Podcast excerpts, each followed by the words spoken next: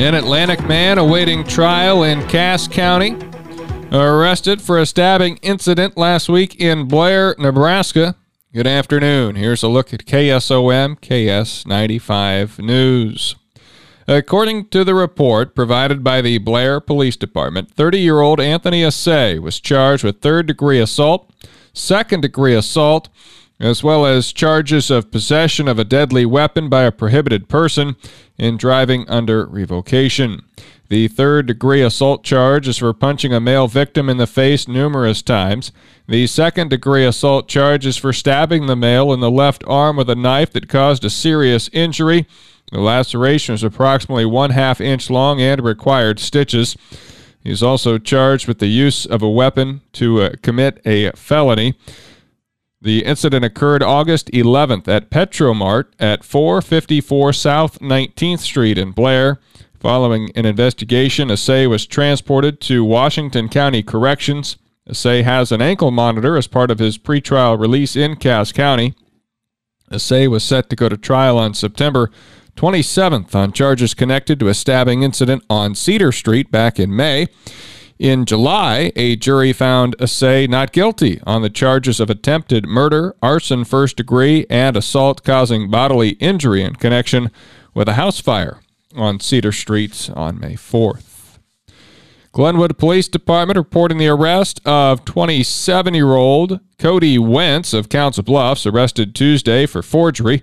Bond was set at $5,000 cash or surety. Creston Police Department arrested Patrick Nolte of Stuart at the intersection of Fremont and Elm on Monday evening for intent to manufacture or deliver methamphetamine. Nolte was transported to the Union County Jail where he will wait to be seen by a magistrate. Cass County Board of Supervisors this morning discussed the possible sale of county owned farmland. The farmland, which includes row crop and pasture ground, is adjacent to the old Willow Heights building southwest of Atlantic. Here's board chairman Steve Baier.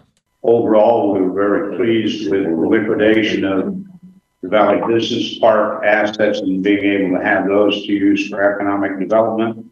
And I know some of you have been considering um, sale of this land as a possible source of funds to, to help a housing fund of some sort for the county. Uh, also, some of you also expressed that uh, whether we as a county should have farmland that's off the tax rolls and be functioning as landlords is really an appropriate thing. The board approved a motion to notify the current tenants by the end of the month that the board may take action that will affect their ability to rent the land in the future. Baier said they will have to hold public hearings. We do want to have public hearings because if there's a, a strong reason why the county should re- retain an ownership of farm ground, we need to hear that. The board Supervisor John Hartkopf. We don't have any intent for anything else. Uh, the public purpose is long gone. Uh, so we're doing another public purpose that's more meaningful. I can't see there would be any issue on that end. I just want to double check on whether the tax is still a possibility. In other activity, the supervisors approved an ARPA funding request in the amount of $4,919 to the city of Cumberland for an exercise machine at the Cumberland Wellness Center. The largest bull in the entire state of Iowa is named Albert and lives in Audubon. No, we're not talking about the giant statue in the park. This particular Albert is owned by Randy and Crystal Dreyer and consumed approximately 90 pounds of feed and 15 gallons of water per day. The 3,042 pounder from Dreyer Angus is the 2022 winner of the Iowa State Fair's Super Bull contest. Yeah, so we've had cattle for many, many years and sold bulls but in the past we haven't had anything that would have you know been able to do that. So we entered it last year. Um, it's a bull we had sold to a customer and then bought back when they were done using it. So he came to the fair last year and got second, a little under 2,890 pounds. And then we fed him since last fair. So this fair, uh, we added about 150 pounds to his weight um, to get him to where he is today. Randy Dreyer was asked what Albert ate. A lot. The goal is just to get him to eat food in general. Um, like any animal, just calories and consumption is what gets you there. But the diet consists of just corn and protein, oats and hay. So uh, nothing real fancy or any special feed ingredients. Just the fact of keeping his consumption high. Dreyer reports a whole experience brought with it a lot of interaction with fair attendees. The One thing that's interesting to me and I find value in is engaging with the public about Albert. So the fairgoers are very diverse, from very knowledgeable about agriculture to you know very little experience. So uh, the reason my voice is hoarse is because I spend hours and hours um, talking to people about Albert, answering questions, explaining important things about like meat safety, animal husbandry, uh, genetics, like all the things that we as farmers do every day. But you know, we don't really think it's that big of a deal or talk about it much. But to the public, um, those are topics and issues they don't really engage much about. So that they have an, an interesting opportunity for them to engage with the producer about you know some of the meat products they eat, um, where they come from, how we make breeding decisions, and, and the things we do on the farm. Our full conversation with Dreyer about his bull named Albert, the five and a half year old, is posted on our website. You can see a picture of Albert along with uh, Randy Dreyer and family posted at westerniowatoday.com. A dozen new hires by the Atlantic Community School District were introduced to the Rotary Club on Tuesday. The new staff members all got an opportunity to tell the group a little bit about themselves, and as Superintendent Steve Barber also addressed the Rotary Club. Just recently, um, the national news reported that there's 380,000 uh, job, teacher job shortage throughout the country. So it, it is critical.